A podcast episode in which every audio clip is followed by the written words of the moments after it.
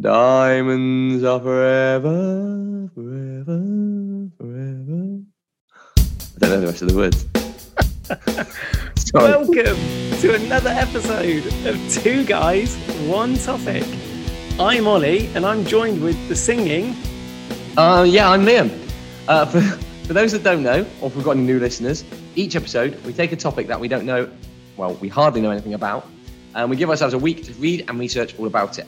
The idea being that we do the hard work and then we share what we feel are the most important pieces of information with you, our listeners. Yeah, that is right. But so everybody knows, we are not experts in anything that we talk about on the pod. This is just a summary of our findings.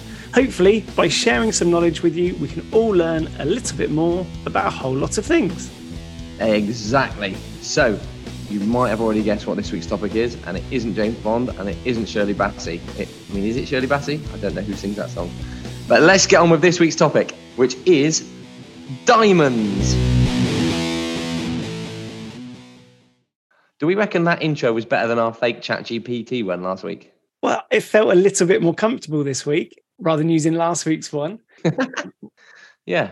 Um, anyway, so welcome back, everybody, to another episode of Two Guys, One Topic. This is this week's episode, all about diamonds. We're going to start like we always start, which is what did we know before we started? And I guess, you know, some of our listeners probably thinking the same thing. Ollie, what did you know about diamonds uh, before this week? Yeah, a bit of a, a, a sparkly rock that normally on the end of a ring or something on someone's finger. That's the thing. I know I've had to buy one before. Um, and when you did have to because that's the rules. yeah, yeah, we'll come on to that a little bit. Interestingly, so yeah, I, I have bought one before. I I knew there was something around, you know, uh, some are more expensive than others, and there are something that can be a good one or a bad one, depending on a couple of different reasons. But I, I couldn't have rattled off telling you what the, the most important things are about diamonds before this week. But how about you then? Well, I've just loaded up what I messaged you earlier in the week. You messaged saying, right, we're doing diamonds. What do you know about diamonds so far? I went easy, and I've written cut, clarity, carats. Now, first of all, there's more than just cut, clarity, and carrot. It turns out there's not three C's, there's actually four. Secondly, I wrote carrots as in carrots, like the fruit carrot, the vegetable carrots. so it turns out I was wrong on quite a lot of fronts. Um, no, I don't, I don't know. I, what do I know about diamonds? They come out of the ground.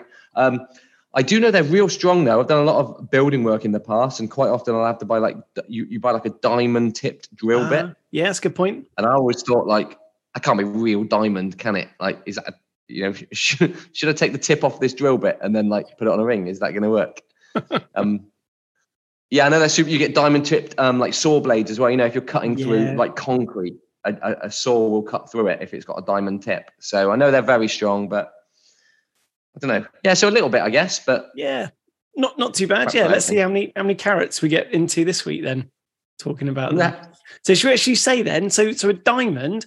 So it is its definition is that it's a mineral compound of pure carbon, and it's the hardest naturally occurring substance known. And as we've already said, it's a super or the most popular gemstone that's out there. Yeah, um, interestingly, graphite, you know, the stuff that's at the end of your pencil, is it graphite or graphene? That is also carbon, but it's to do with the way that the, the let's go into a science lesson here.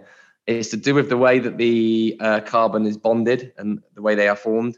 Um, so a diamond, all of the carbon is formed into like a 3D shape, which makes it super strong. Whereas yeah. graphite, it's it's like a like a, a flat shape. If you imagine taking loads of Lego blocks and putting them all in a big long line together, they'll just break apart really easy. Yes. If you build put them together in like a cube, a sort of a cube position, they're really strong and it's really hard to break them apart. That's uh, what a diamond is. You know, all those bits of carbon, all those carbon molecules are bonded in such a way they they're very very difficult to break apart. Yep. Yeah, that's right. And just saying about it being made of carbon, carbon, it's made like purely of carbon. It's like pure carbon that, that is in there. Yep. And it is it's super super tough as we've already said and we've said it's got some in industrial uses um, i quite liked it this week there was a, a, little fact to throw in there the only thing that can scratch a diamond is a diamond itself yeah yeah yeah so they used to not so much now but to cut diamond they would have to use diamond because nothing Yeah. else would cut it because it's so strong. Yeah, yeah, I read that. Do you know, it, it's saying how strong it is. It's also really hard, isn't it? Super hard. Like the hardest thing. And did you know that there's a scale of ranking of hardness? Yeah, this was a new one to me. I, I've never come across this Mons, Mohs scale of hardness before. I don't know how you say it. M O H S. Mohs. Yeah.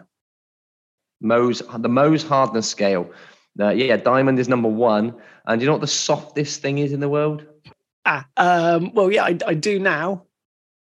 Yeah, a, a lot of people are going to say like a baby's bum, aren't they? And that is not too far away from what actually is the softest thing in the world. It is talc, Yeah, which I think must be what they make talcum powder out of. That is super soft, though, isn't it? yeah.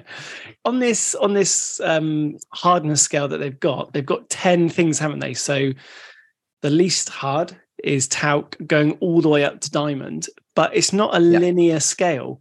So going from from one to nine, you then you're, you're going up this scale. If you imagine, you know, going from bottom left to top right on a graph, but then all of a Yeah. sudden, when you go from number nine up to diamond as number 10 it like shoots up massively it's Yeah, it curves up, doesn't it? So it's it's not a straight line; it's a curve up. Yeah.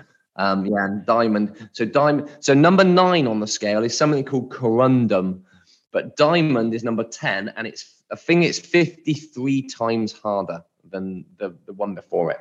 yeah So incredible incredible and they, Yeah. they it was figured out a long long time ago that diamonds are super hard and super tough and i think that probably leads us into nicely about the etymology of it and yeah, how this came about we've not had etymology for for a couple of weeks it feels like etymology liam's been redundant no, but I know you know this, so you you can do this one because you texted me earlier in the week. no. So the etymology of diamond comes from where?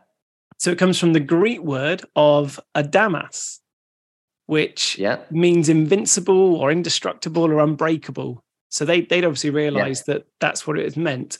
But I then started looking into a little bit more. So you had the Greek word adamas.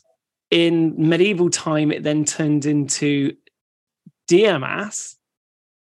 And then in Old French, they then spelt it with a T at the end to diamant. And then in English, we got rid of the the, the T and then turned it into a D to then end up with the word Nice. diamond. nice, nice, nice.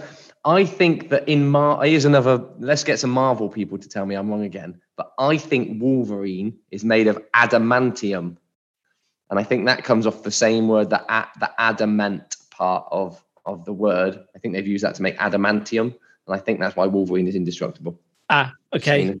So we might might hear.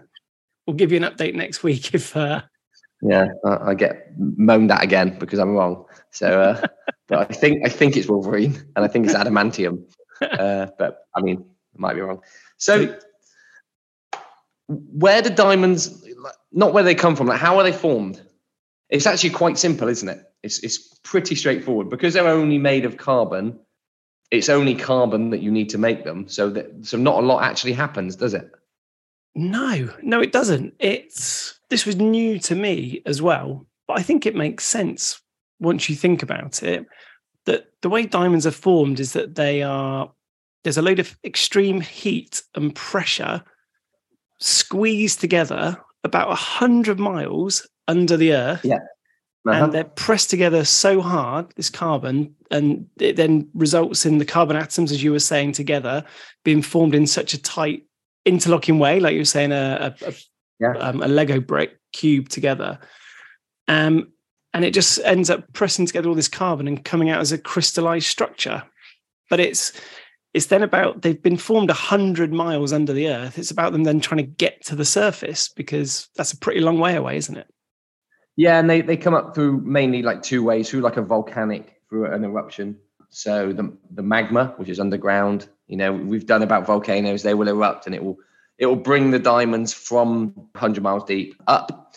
Or another way is through the tectonic plates, which we also talked about when we learned about the Mariana Trench. When they collide into each other, one ducks under the other one and it pushes up and it creates like mountains and volcanoes, and that will sometimes bring diamonds up to the surface um, or at least closer to the surface to a point where we can mine them. Because yeah they're still hundreds of meters underground quite often, and they still require mining. They did for for a time. They used to do it using like you know you could pan for gold, like there were places where you could pan for diamonds.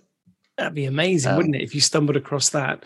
But if we're saying that they're formed this way and it's volcanic activity that brings them to the top and it's 100 miles underground, so diamonds, they're nearly as old as the Earth.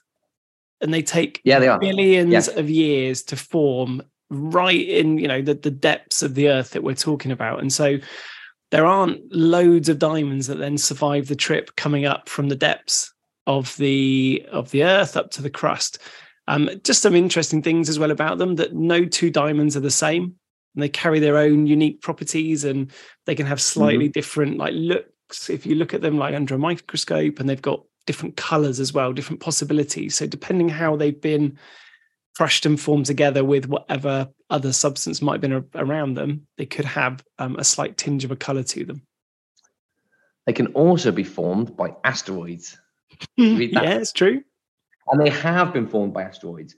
There's a couple of craters, uh, the most popular ones. There's one called the Popigai crater in Siberia, and there's one called quite uh, they name this nicely called Meteor crater in Arizona.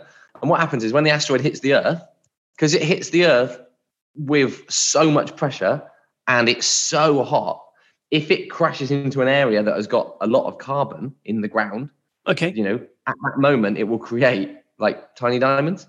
Oh wow! Okay, yeah, that's cool. pretty nuts. So, well, yeah, cool. it's really good. Well. So we've got a couple of places where you've named them there, but there are there are places around the earth where you're more likely to find them, aren't you?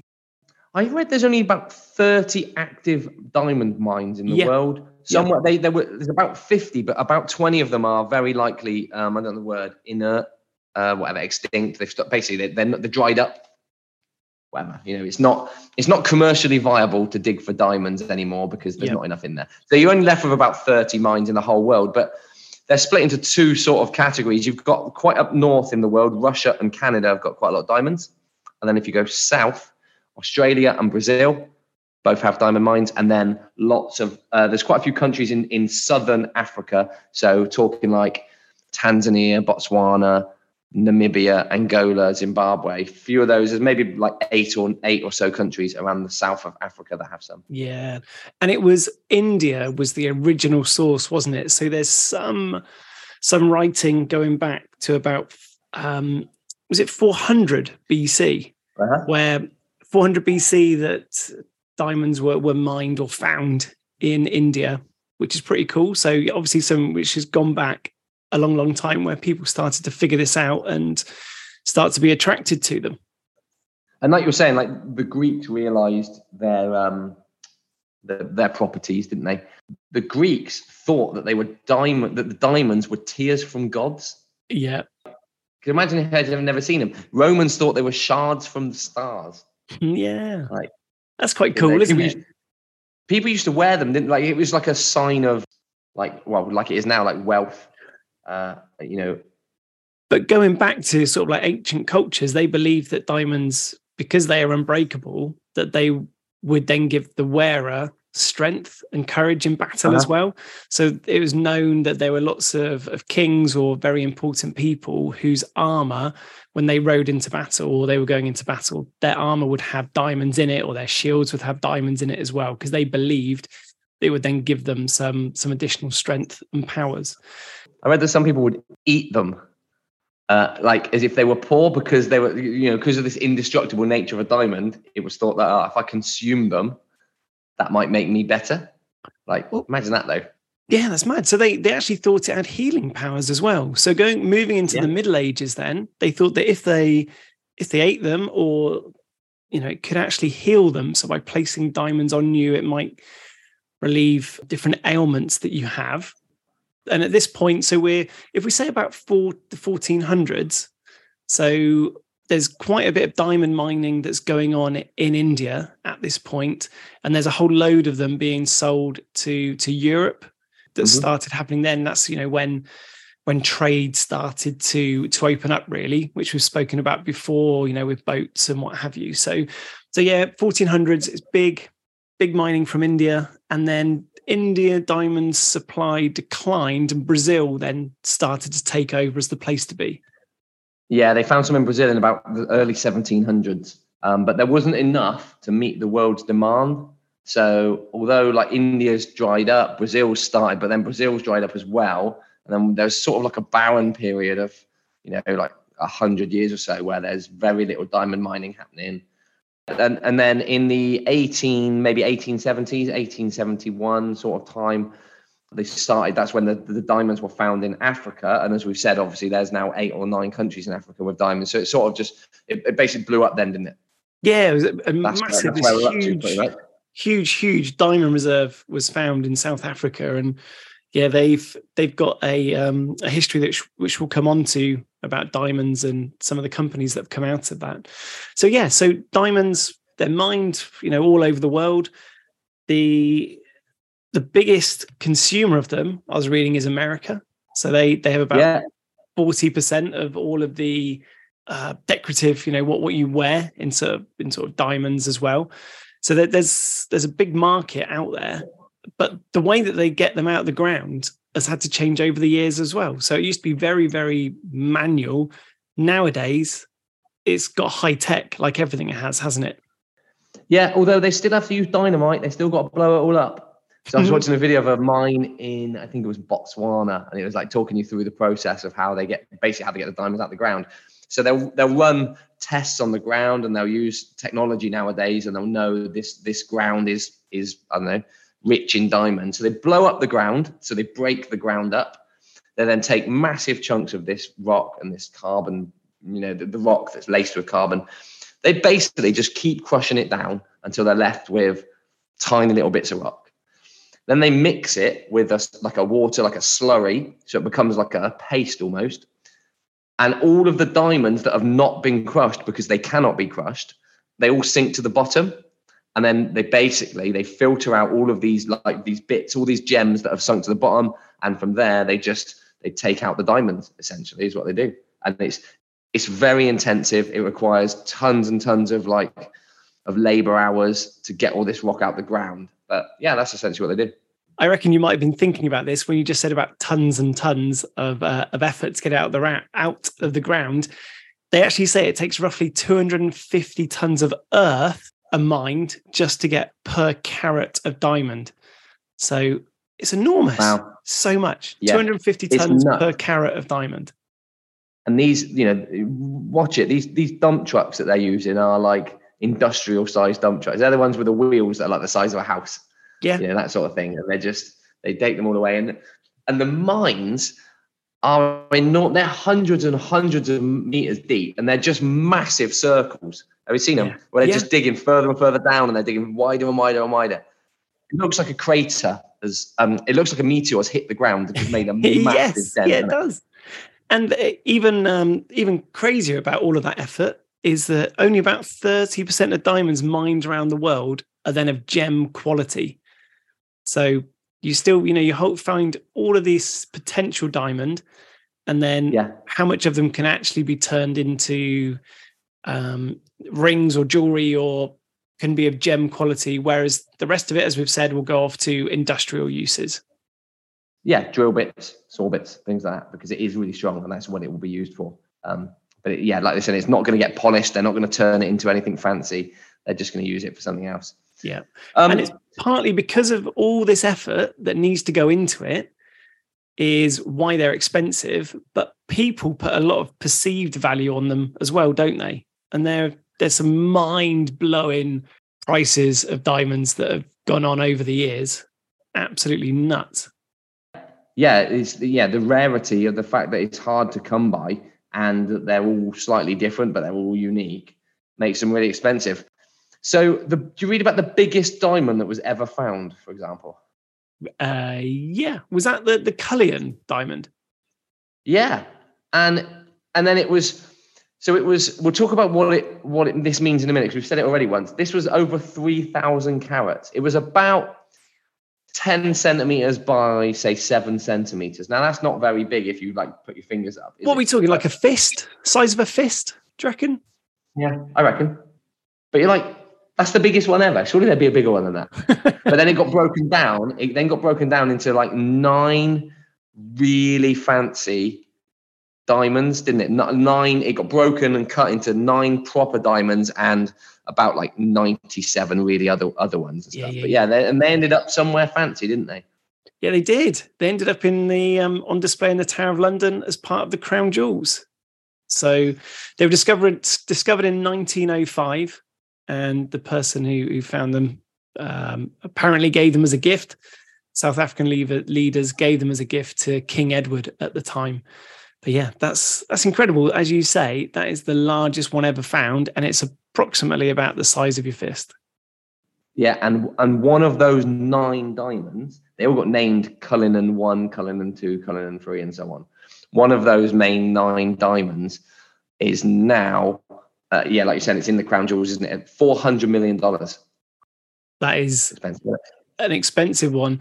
There's one more which doesn't actually have a value that's considered to be more expensive than that one, called the Kohinoor, which okay, that is that is marked as priceless in terms of diamond. So they, they can't even put a price on it, but it's more than the um, the 400 million of the Kohinoor.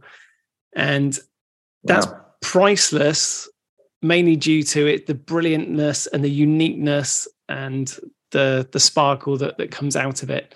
Um, and Kohinoor means mountain of light. So when it was discovered, apparently the person who discovered it said that it looked like a mountain of light, and it was given from India to to Britain. Um, there was a little bit of controversy about India trying to get it back at some point, but yeah, India gave it to Britain, and so yeah, that's so priceless diamond that leads us on real nicely as to why some are more expensive than others. I think we've said a couple times about how they're cut. We've mentioned carats, we mentioned color, and I said it at the start. They're the things I thought that's what makes diamonds expensive.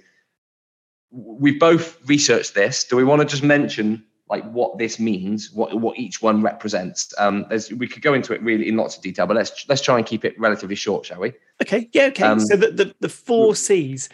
So it's yeah this is good to know straight off about the cut.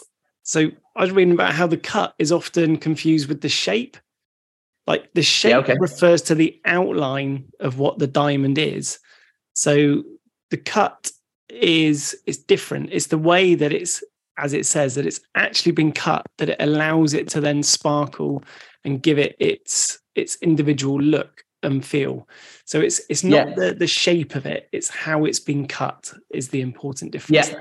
And its proportions, and you know, you imagine it's got all the lines to it, and that they're all at perfect angles and stuff. And the, the way a diamond cuts affects how sparkly it is. That's really important. It affects how the light travels through the diamond and comes out the other side. And modern diamond cutters know all about this and how light refracts as it goes through angles and things. Yeah. So a perfectly cut diamond will be the really, really sparkly one, way sparklier than any of the others. And the the top of the diamond, if you look at it either from the top or like from from side on, that top part of the diamond is called the table. And yeah. what all of the the the skilled diamond cutters are trying to do is they're trying to, as you said, in trying to ensure maximum light is going into the diamond and coming out of the table. So coming out of the, the flat bit at the top. Yeah. And by cleverly cutting it, they can then make sure that more light is going in and the, the light is refracted and comes out and makes it look even more dramatic and sparkly. Yep. They've got names to cuts, how good they are. They've got a fair cut, a good cut, a very good cut, an ideal cut, uh, but better than that, a super ideal cut.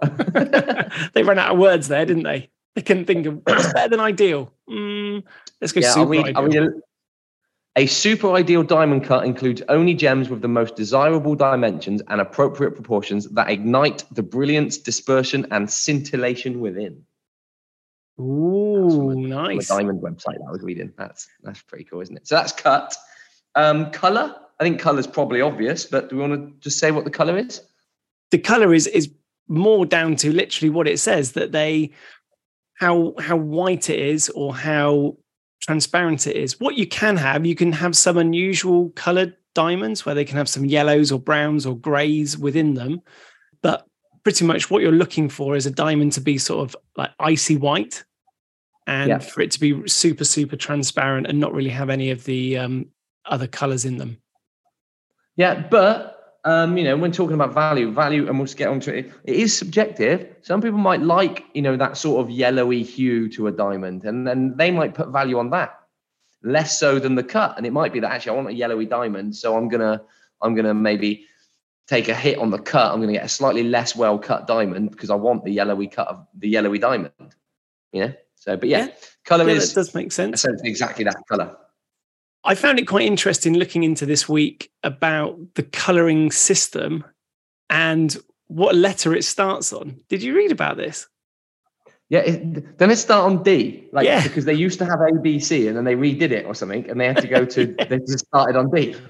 So what yeah, that's exactly what happened. So the the highest grade color now is a D and it ranges then all the way down to Z. And Yeah. the reason for this was they they had they had to standardize what was happening. So all across the world there were different gradings to colors and they weren't able to properly compare them or to then value them in the same way. And so there was a um, a grading system which they put in place and because they were already using A's, double A's, triple A's, or B's, double B, triple B's as the grading system before, they thought, well, this would start confusing people if we use A, B, and C when we're now moving to this, this new system. So they thought, well, let's just get rid of A, B, and C then. Start on D. There Yeah. you go. so the next one is clarity on my list. If we're going to go through the four, so so clarity refers to like how clean it is when you look at it. Does it have any blemishes or imperfections within the diamond itself? So not so much cut, which is to do with how the light hits it, but but if you put your eye to it and look really closely at it, does it have any particular blemishes at all? This is where you then might have heard that um, you can get flawless diamonds.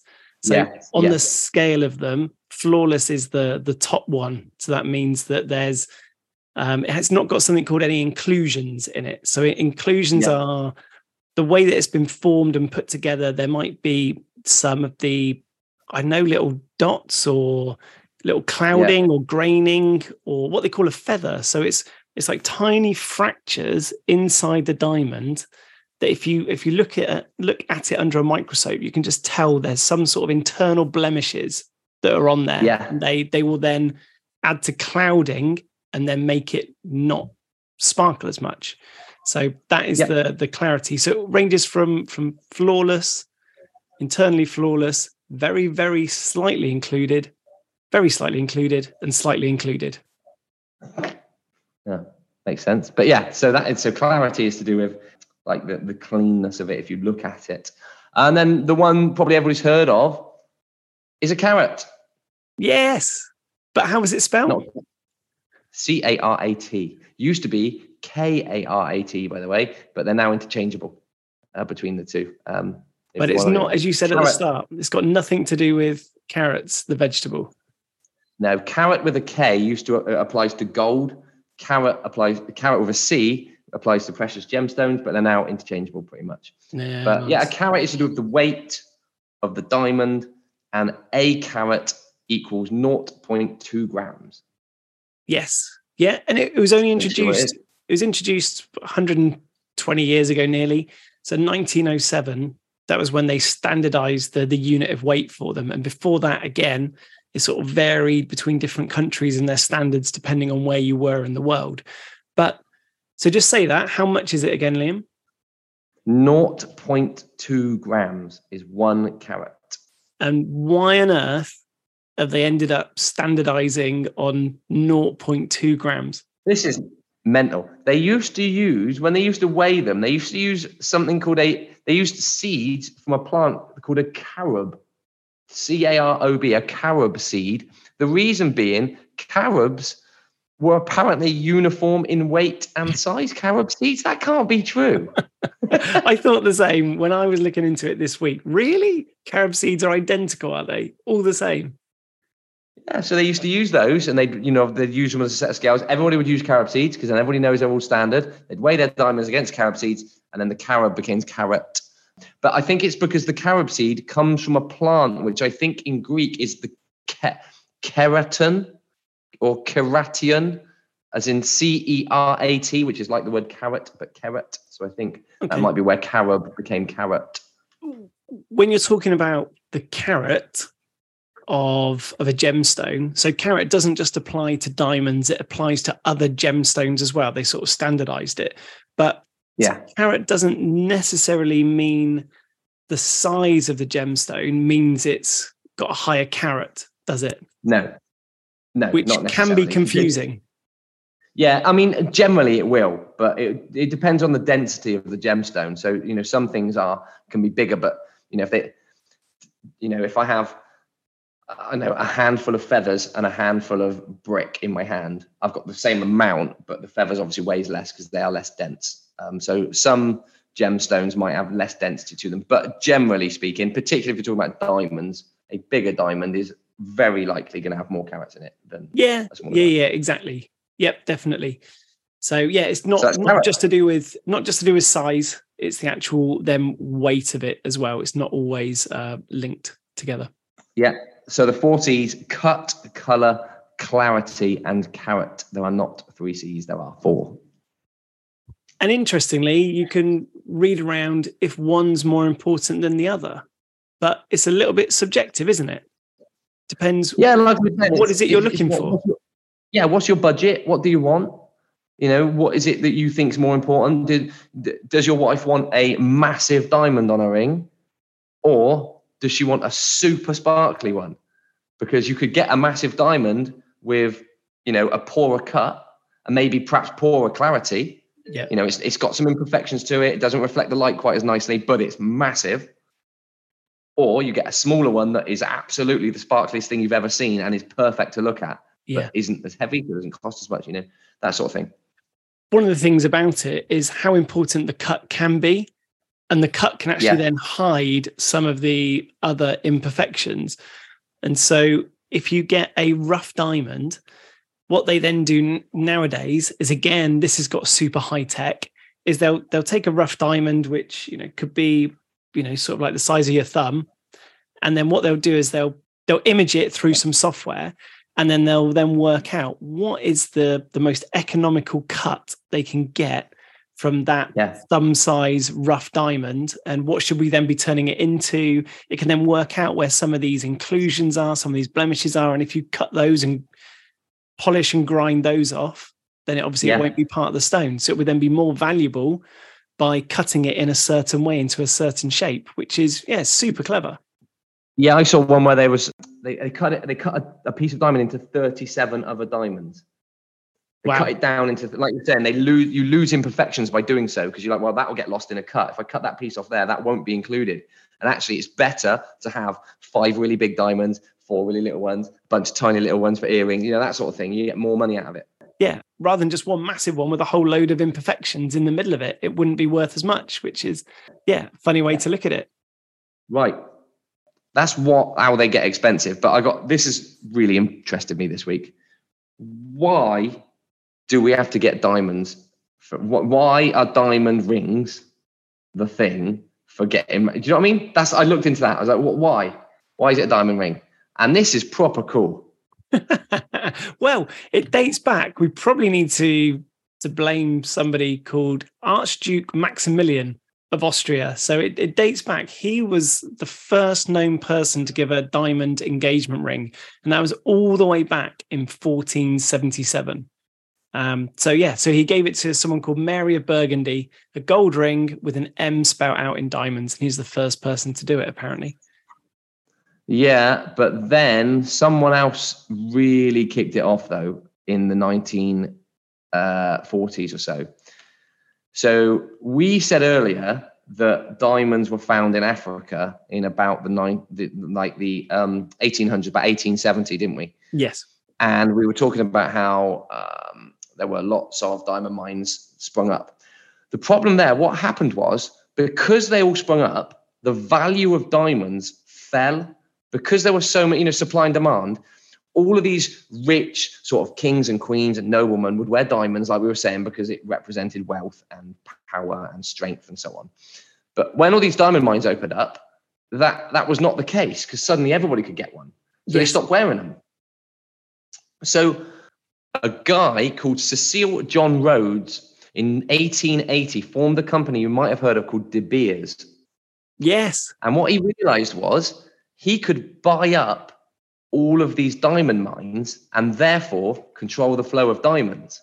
Because if he owned them all, he can just only, you know, suddenly they're, they're not going to flood the market. So he could control the diamonds and therefore raise their value. So he started doing this and uh, it worked, obviously.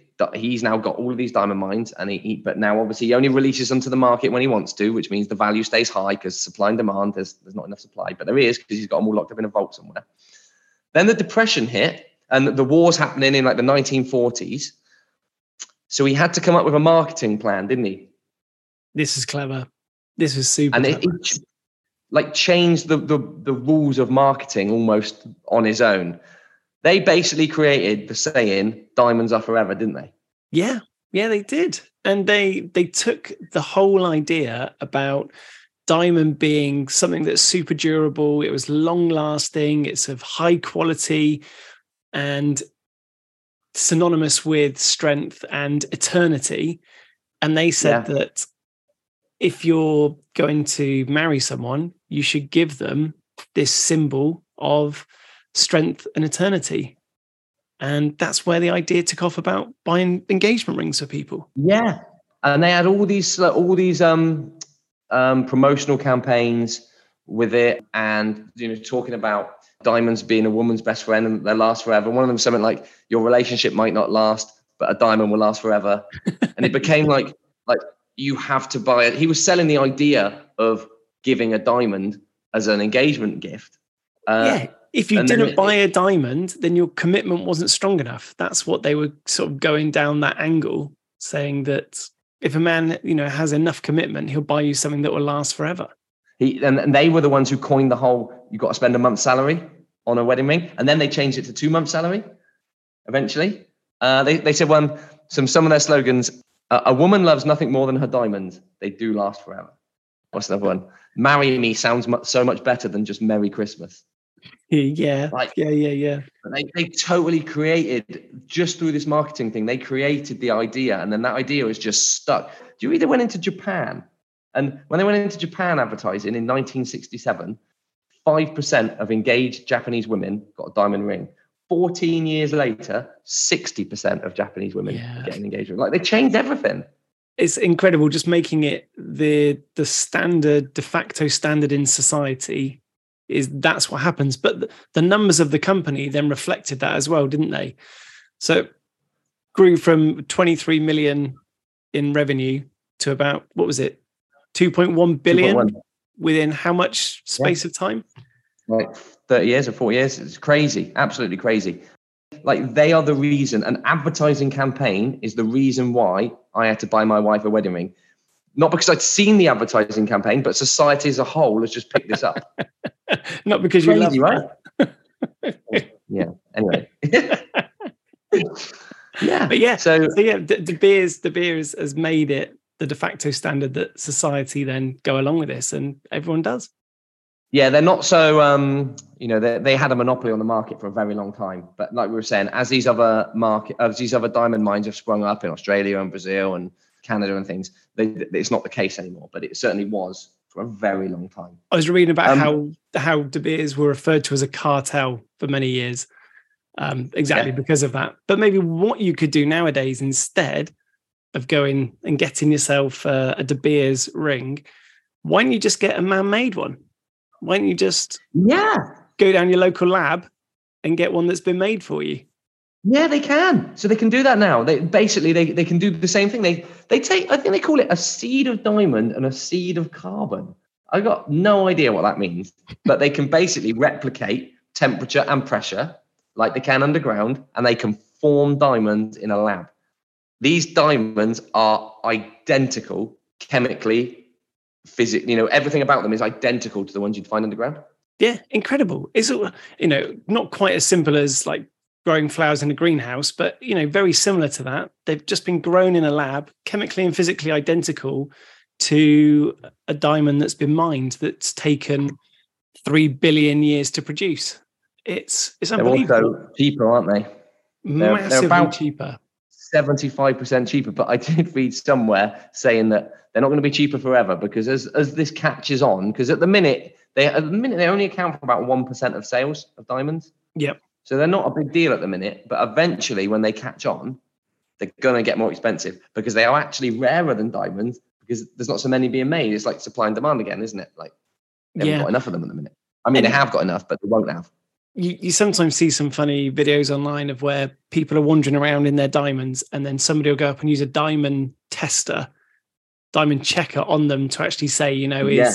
Yeah. is this is this person is this a music artist are they real diamonds like and does it Yep. beep does it say they're fake these ones the lab grown diamonds would hold up because i know we've said it already but they're identical chemically and physically to yeah. to naturally source diamonds um Yeah. but so, And- so much cheaper. that'll bring us on nicely. They're also like ethically better, aren't they? They're um, you know, it's it's horrifically inefficient. I know that's probably not the word. It's horrifically bad for the environment, mining, the way they mine and all the the chemicals and all the transport and all the you know the carbon footprint uh, for for mining. Um, but as well as that, there's an issue with something called conflict diamonds, isn't there?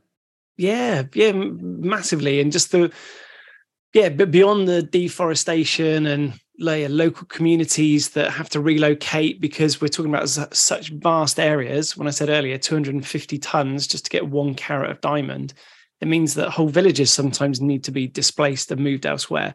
But then the labor as well, they're not treated very well. The people who are used in the mines, and a lot of people have died, or there's been a lot of suffering. People haven't been paid very well over the years um, for, Mhm. for mining of these diamonds.